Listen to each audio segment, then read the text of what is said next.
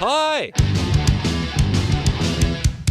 Welcome to the final podcast of 2018 for the CJOB Sports Show. We'll get Leah Hextall's thoughts on a lot of hockey stories, including the Jets and Connor Hellebuyck thinking it's open season on goalies. As well, Wesmen Classic underway. One of the players on those great early 90s teams, Sandy Dybert, will join the show. And want to make sense of all the NFL playoff permutations on Sunday? I got you covered with the Clinchatron 5000. Happy New Year, everyone. Enjoy the podcast. Leah, how was your Christmas? It was pretty good. Santa actually showed up, which I was kind of surprised at because I didn't know I'd been that good, but it was nice to see him. Good. I got a lot of socks, but I accidentally forgot most of them in Ontario. So they're oh, gonna well done, sir. they're on their way. They're gonna get here eventually. But You're going to need them if they're warm ones because Yes. by the sounds of it, it's about to get cold. they here. are novelty socks. They are the best kind of socks. There you go. All right. So the Jets last night, uh, a 4 1 loss to the Calgary Flames. Calgary's a really good team, and David Rittich has kind of been an under the radar story of the Flames this season.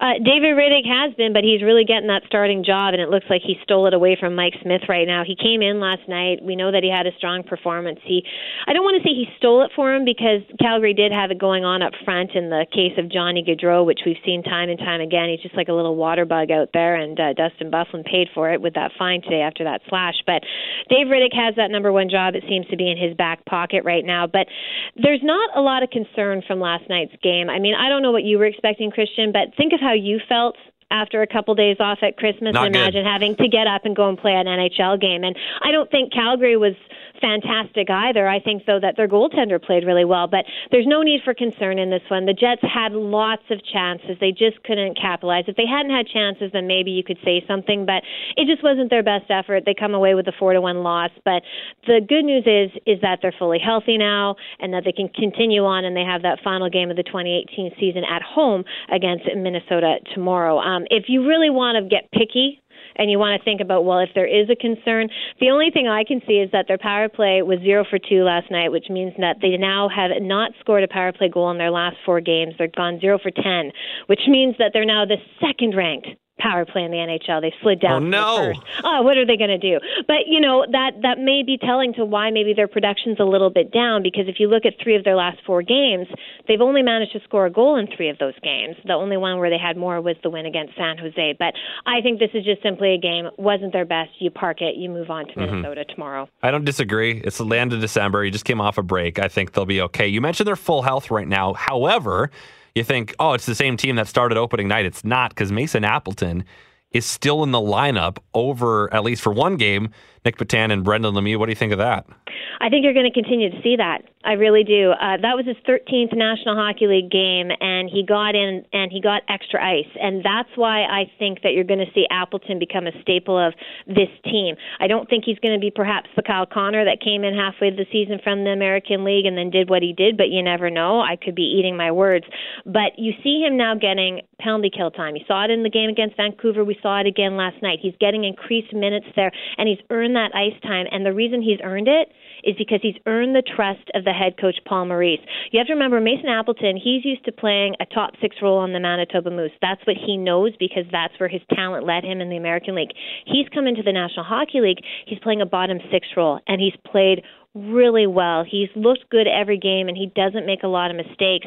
And I think you're going to continue to see him getting the ice time over Nic Petan and Brendan Lemieux. You may see Lemieux come in perhaps against heavier opponents, but I don't even know that because he didn't come in against Calgary last night. And Calgary's got that type of team. So I think Mason Appleton's here to stay. The Wild come in tomorrow night, a bit of a wounded team. Matt Dumba's out for a long time. They've lost five in a row. They've only scored five goals in those five games. Is this kind of a perfect recipe for a bounce back for the Jets?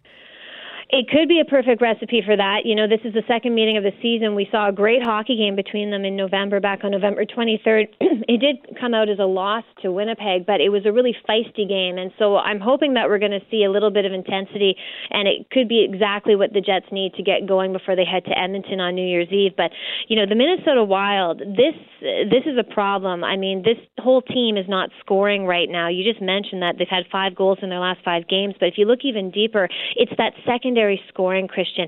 Mikko Koivu, no goals in his last 13. Charlie Coyle, just one goal in his last 12 games. And then Jason Zucker, just one in his last eight. You can't depend just on Zach Parise and Eric Staal to put all the pucks in the net for you. And then, as you mentioned, Matt Dumba, he's out. And I don't really think people realize how good Matt Dumba is until you lose him. 22 points in 32 games, and six of those came on the power play. And the power play for the Wild, it just shows how much Dumba drived it as the QB of it because it's just been anemic right now. They've got no goals on their power play in the last six games. So they've got a lot of offensive problems right now, and Bruce Boudreau has addressed it as their head coach, and so have many of their stars. They know that they have to get going, but the question is, how are they going to get going? Because it just doesn't seem that they have a lot on going on right now, and I don't think that's going to come against a team like the Winnipeg Jets. The Jets have played a lot of games in December. Their schedule has been really p- packed tight. And what happens in January is that they got a lot more time off, and that should, in theory, make it a little easier for them to play at their top level. No. You would hope so. I mean, the one good thing right now is that they're they're at full health, and it was really nice to see you know Adam Lowry back in the lineup, but it was really nice to see Andrew Copp back. I don't know if everyone noticed he had the tinted visor on. Mm-hmm. A few other players do that. Uh, Kopitar does it. Alex Ovechkin does it. I believe he was doing it because he's coming back from the concussion, and it does help with brightness. It's actually, if you ever get a chance to look through one of those visors, it makes a world of difference. Yeah. It's a, a lot of players don't like it because they're not used to it but it will really make a world of difference with the way he sees the ice and helping with that light. So good for him. Good for him taking that extra time and really paying attention to his body. He came back for a couple games, then removed himself again, and now he's back. And hopefully, we're not going to see another concussion. But it shows that the players are learning. But this schedule should help them, Christian. I mean, you look at that December, 12 games in 22 days, just unbelievable. And now they're going to get a little bit of a brief break because you know they have their bye week in January. So they're going to get those five days, and then that bye week for some of them, because I think there's going to be a few All Stars on mm-hmm. this team, but for some of them, it'll then run into the All Star break. So some of these players are looking to have about seven or eight days off in a row. So it's a really good chance for these players to catch their breath at a time when they're going to need it because while December was busy, as we've looked at because of the Finland trip, the last month and a half of the season, they need to have healthy bodies going into that playoff run because it's going to get really busy for them. Connor Hellebuyck today talked about what happened last night with him getting run over, and he was very upset today. He said something needs to change. He thinks it's ridiculous that people are running goalies, basically calling it open season. They're really reckless in front of the goalie right now. Uh, we'll get to him not coming out of the game last night in a second. Do you think this was valid points by Connor Hellebuyck? You know, You sound hesitant. I, you know, I'm not going to disagree with him because he's out on the ice. I mean, he feels it more than anyone. And there's sometimes a lot of the little intricacies and the little, you know, touches with the stick or taking some, you know, liberties on the goaltender that we don't necessarily see when we're watching the game, but they're living it. So, of course, if he feels that way, I'm not going to disagree with him. But I I feel that the goalies are very protected. I mean, the fact that, you know, basically you can't touch them when they come out of their paint. And I've never really agreed with that. I feel that if a goaltender comes out, well, they're playing the puck, they're another player on the ice yeah. because they get to touch it. I I I don't believe that you shouldn't be able to run into a goaltender. But at the same time, you know, you look at the NFL and how much they protect their quarterback because your quarterback is your most important player, and so is your goaltender. So you never want to see liberties taken on them. But I'm not going to disagree with Connor Hellebuyck. If he says that he feels that there's too much running of the goalies, he would know. We just saw Carey Price. He's injured now. He's going to miss a few games. So perhaps he's onto something. Perhaps it, there needs to be a few more calls made when it comes to the goaltenders. Now, he was not called off for a concussion test said today, quote, I absorbed the blow a little bit. It wasn't like my head smashed on anything, so it was discretionary. It was up to me, and I felt good. Is that valid? Yeah, I mean, you know, it is discretionary unless the spotters decide that they want to send them back, and then the team has to comply with it. You know, if they don't, they get fined. So, you know, I don't know though how your helmet comes off and you take a knee to the head, and that's not considered a blow to the head. So that's where I get a little, you know, I think if it would have been a player, I think they would have been sent off. I, you know, I, I truly do. I don't even, I don't think it would have been up to the team. I think one of the spotters, whether it was one of the spotters in the rink or one of the spotters in New York at the NHL offices, would have sent that player off for a baseline test. But when it's the goaltender, it, you know, it's a little different because that means you got to take them out of the game. And I mean, the last goalie I saw take out of the game for a couple minutes was Roberto Luongo when he had to go to the bathroom before he came back. right. So I mean, it doesn't happen very often. So, uh, you know, I'm interested to see that. But I mean, from what I heard all today, by all accounts, he feels perfectly fine. So obviously he knows his body mm-hmm. better than anyone.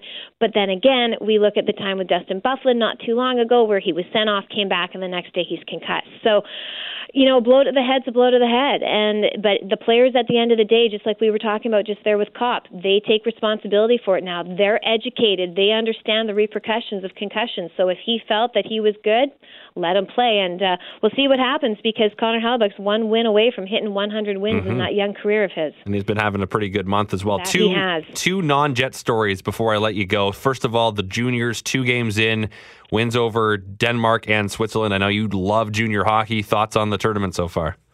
You know, I enjoy it. I uh I have a little bit of trouble with some of the scores that I see because I, you know, it just my heart breaks for some of these teams that come over and I don't necessarily know how that makes them better.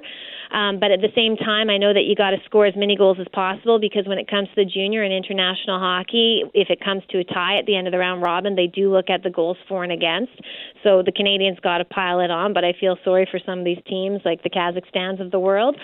But um, I think Canada looks pretty good so far. I've really liked what I've seen. They've got you know a big strong group there. They kind of are that throwback to Canadian hockey. They're you know strong group, but they've also got a lot of skill, and it looks like their goaltending is going to be pretty solid. So I'm interested to see how they do. I'm interested to see how Team USA does as Jack Hughes plays for him, and he's expected to go first overall in this year's NHL entry draft. Uh, and his brother Quinn is also on that team, who was a Vancouver draft pick, seventh overall uh, in the first round last year. So there's a lot of talent at this tournament. I suggest everybody turns it on when they get a chance. But uh, we got two Manitoba kids there and uh, it looks like they're doing pretty good so far. We'll wait and see. Finally, the Dallas Stars today. Ownership just absolutely ripping, swearing, all kinds of just throwing Tyler Seguin and Jamie Benn under the bus. It is accurate to say they have not played as well as anyone would want them to. Have you seen anything like this in the middle of the season? You know what? You own the team you sign their checks. I understand how you can have an opinion, but I don't want to hear it. I don't want to hear your opinion. Opinion. You're an owner. You should not be talking about your team in the public, nor should Jim Lites be calling the media down to address it. Yes. Because what are you doing? You are bringing negative attention to your team at a time when, first of all, they're still a playoff team. They're the second wild card. Jamie Benn and Tyler Seguin, yes, we're talking about 36 goals for Benn last year, 40 for Seguin. They're not living up to what they did last year, but these are perennial players that play at a very high level. There's only two members of the Jets who have more points than them, and that's Scheifele and Wheeler. And the Jets are a pretty darn good hockey team, and I think Mr. Lites would agree with that. So let's slow your roll a little bit, dip your mouth, and do what you do best, which is bring your bank account because you hire these people for a reason. What is Jim Nill and Jim Montgomery supposed to do now? The general manager and the head coach have to handle this situation. What have you done for the good of your team? Do you really think that Tyler Seguin and Jamie Benn, this is going to motivate them? They don't need you to motivate them. These are world class players. They will get it together. This happens. It happens to every superstar in the league. So I don't know what he was trying to do today, but it was dumb. It was stupid. I'll just say it right there. I'd say it to his face if he was standing in front of me right now. I don't want to hear from the owners of a National Hockey League team when it comes to the play of their players. They got no business about it. Mic drop. Well, awesome. I don't know about that, but I just hate that. I mean, take your hand out, sign the checks. That's all we all need right. your hand for. All right, Leah. Appreciate your time as always. Happy, happy. New Year. Happy New Year to you, and we'll talk to you in 2019. All right, that's Leah Hextall. Yeah, the Stars ownership. They they told us how they really felt, and so did Leah right there. Wesmen, well, they have a lot of alumni in attendance for the Classic, including members of the 88 win streak teams of the early 90s. One of those players is Sandy Dybert, lives in Thompson now. I caught up with her earlier in the day, asked her how often she thinks about the glory days of her university basketball career. You know, I think about it a little more now, actually, that my uh, daughters are in high school and, um, you know, playing basketball as well. And I think um, of, of how special it really was. While you're in, in the moment, you don't really get a chance to really sit back and, and think about it. And so, you know, doing that a little bit more as you get older, realizing how special uh, a time it was in your life. You lost one game in three seasons. It's it really remarkable looking back that this this happened anywhere, let alone right here in Winnipeg. Can you put into words what that was like?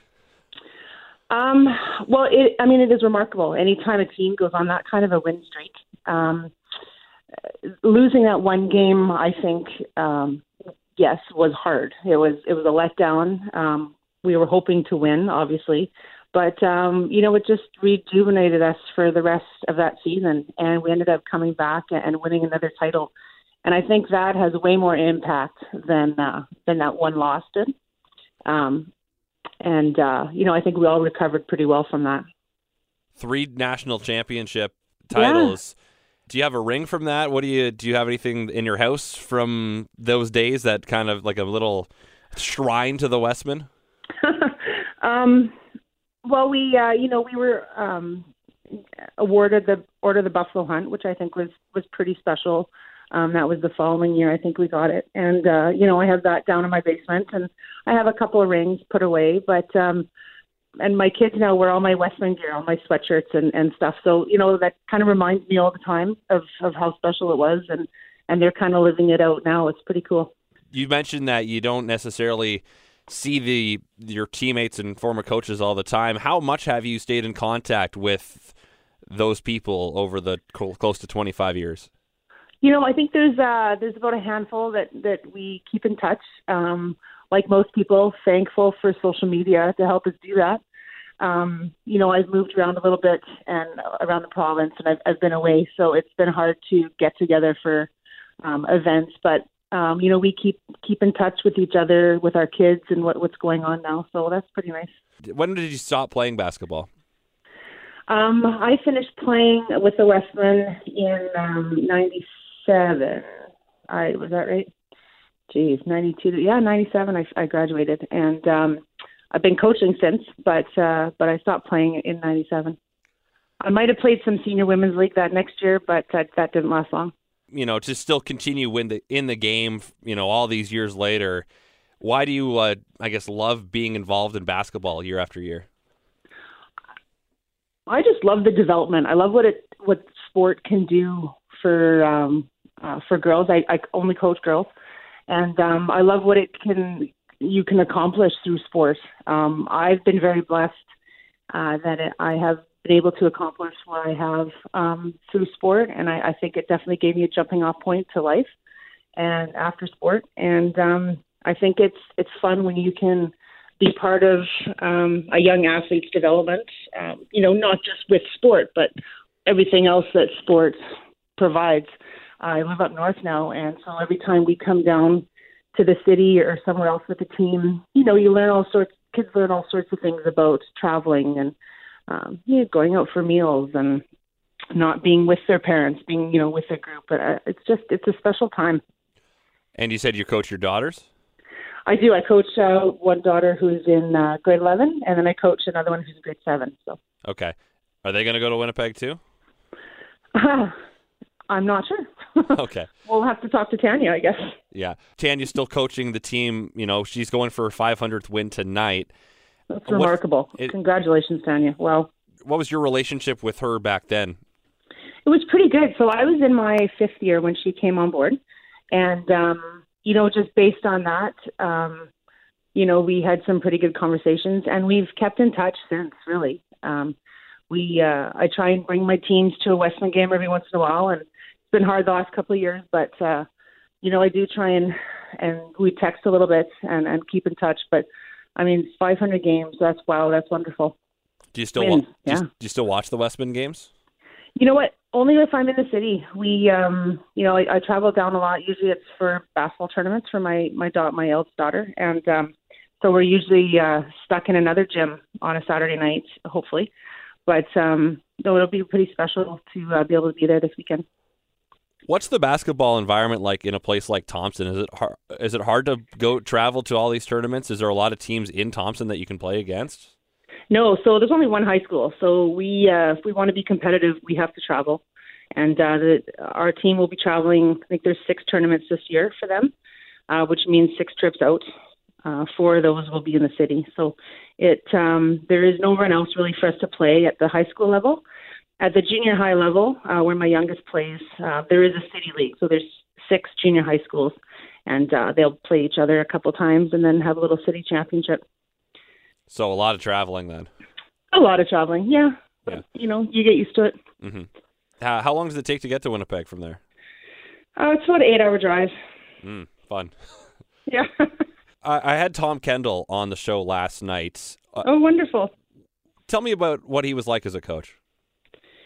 Um, well, there's just so much knowledge. Uh, you just tried to soak everything up that uh, you know he talked about. Um, and he was so interested in your life outside of basketball as well, like how you were doing at school and what was going on at home, and and um, all kind of all sorts of things. And and you really realize how he was trying to um, make you a better person, not just win basketball games. And I think, you know, we all were really invested in each other, and, and it started with him. And I think that's one of the reasons that we were so successful. And he's being inducted into the Ring of Honor, the inaugural inductee into this, along with Sandra Carroll. Wow. What what did the the two of them mean to the Wesmen program? Well, I mean, Sandra was such an integral part of those uh, those three years, and and the two years leading up to that before I came along.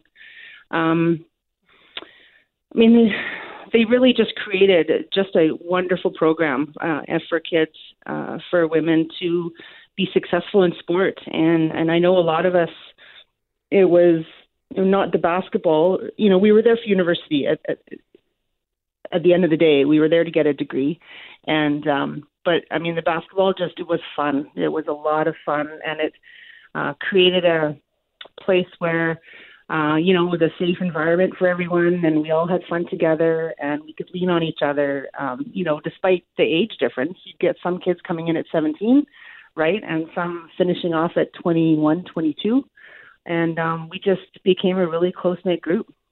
And that's, I imagine, a big why, a reason why you were able to be so successful.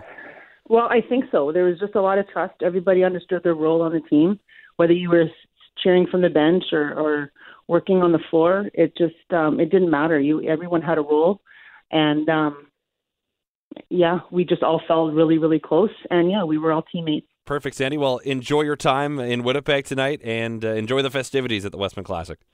Great. Thanks so much. Sunday is a great day if you're an NFL fan. The first games aren't that important, the one o'clock games, but it's great that they put eight games at 325. All at once, all the important games, and then a win in your in game at Sunday Night Football. So, to help make sense of the final day, let's take a trip inside the Clinchatron 5000. We'll start in the NFC where things are really straightforward. The Saints have already clinched the one seed. The Rams, Bears, and Cowboys have clinched division titles, and the Seahawks have clinched a wild card berth. The Rams, they get a first round bye if they beat San Francisco, or Chicago loses in Minnesota. That's pretty straightforward. The Bears are going to be the three seed unless they beat Minnesota and the Rams lose to the Niners. Doesn't seem likely. Minnesota, they're in the playoffs if they beat Chicago or Philly loses in Washington. Conversely, Philly will clinch the sixth seed with a win and a Minnesota loss. No! God, please, no! That's the NFC. That's it. Well, hope you like that because this is going to take a while. To the AFC we go. Chiefs, Chargers, Patriots, and Texas have clinched playoff berths. And a million different things can happen. The Chiefs can be the one seed with a win, or a tie and a Chargers loss or tie, or a Chargers loss, a Patriots loss, and a Houston loss, or Chargers loss, New England loss, and Kansas City clinches at least a tie in strength of victory tiebreaker over Houston. Kansas City will clinch the division title at the very least in a first round bye with a loss by the Chargers and a loss by New England. or a loss by the Chargers and a loss by the Texans, or a loss by the Chargers and that whole tiebreaker strength of victory thing. They clinch the division, the Chiefs do, with the Chargers loss, regardless of what the Chiefs do, or a tie and a Chargers tie. That's what Kansas City has. By the way, the Chiefs, they're playing Oakland. They're not going to lose that. They're raiding. The Patriots are playing the Jets. New England gets the one seed with a win, a Chiefs loss, and a Chargers loss. Chargers, if you must know, are at Denver. New England clinches at least the two seed with a win, or a New England tie and a Houston loss against Jacksonville, or Baltimore loss and Houston loss and Tennessee loss. Got it so far? Yeah. All right. Texans. They clinch the AFC South title and home field advantage throughout the playoffs. They will be the one seed if they win. New England loses. Kansas City loses. The Chargers lose. And Houston clinches a tie and strength of victory tiebreaker over Kansas City. What? Don't see that happening. Houston clinches the AFC South title with a and a first round bye, with Houston winning and New England losing.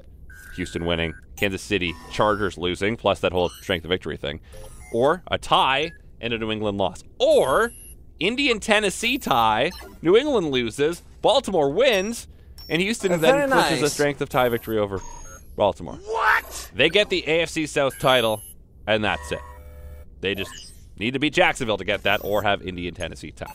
Okay. Baltimore against Cleveland. Baltimore gets the division title and a first round bye. If Baltimore wins, New England loses, Houston loses, and Indy Tennessee does not end in a tie. Or Baltimore wins, New England loses, Houston loses, strength of victory tiebreaker. Let's get this mother crock. I don't think so. At the very least, they clinch the division with a win. That's it. Or Pittsburgh loses. Or they both tie. And they get at the very least a playoff berth with a tie and an Indy Tennessee tie. Nice. Take a deep breath. We're almost there. The Los Angeles Chargers will be the one seed in the playoffs with a win against Denver and a Kansas City loss to Oakland, or if the Chargers tie and Kansas City loses. Okay. That's it for them. Otherwise, they're the five seed. The Colts and the Titans. Pretty straightforward. Winner of this game makes the playoffs. You play to win the game. Now, a lot of other things could happen as well. This is the Sunday Nighter.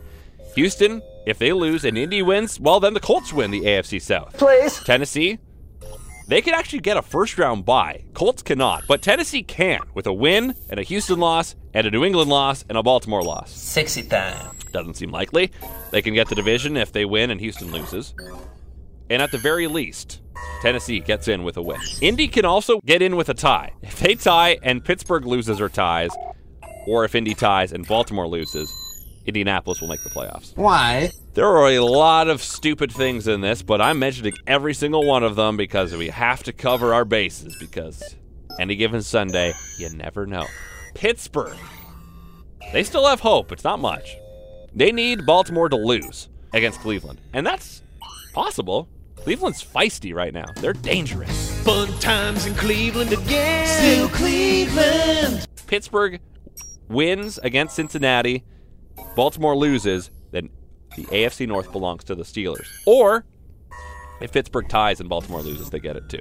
Pittsburgh will also get in if Indy Tennessee ends in a tie and Pittsburgh wins. Can you imagine? Sunday night football. It's overtime. Indy and Tennessee. If one of them just wins, they get into the playoffs and they can't do it, and it ends in a tie. They would both miss the playoffs. Amazing. Why? Oh, so do we have it all down? Here's what I think will happen. It'll be New England. It'll be New Orleans, LA getting the first round buys in the NFC, with Chicago taking on Minnesota in the first round of the playoffs, Dallas against Seattle. In the AFC, Kansas City 1, New England 2, Houston 3, Baltimore 4, Chargers 5, Colts 6. That would be the most likely scenario. Now, the possible wrench in that would be Cleveland beating Baltimore, which could very well happen, in which case it would be Pittsburgh 4, Chargers 5, and I still think Colts will beat Tennessee for the 6th seed.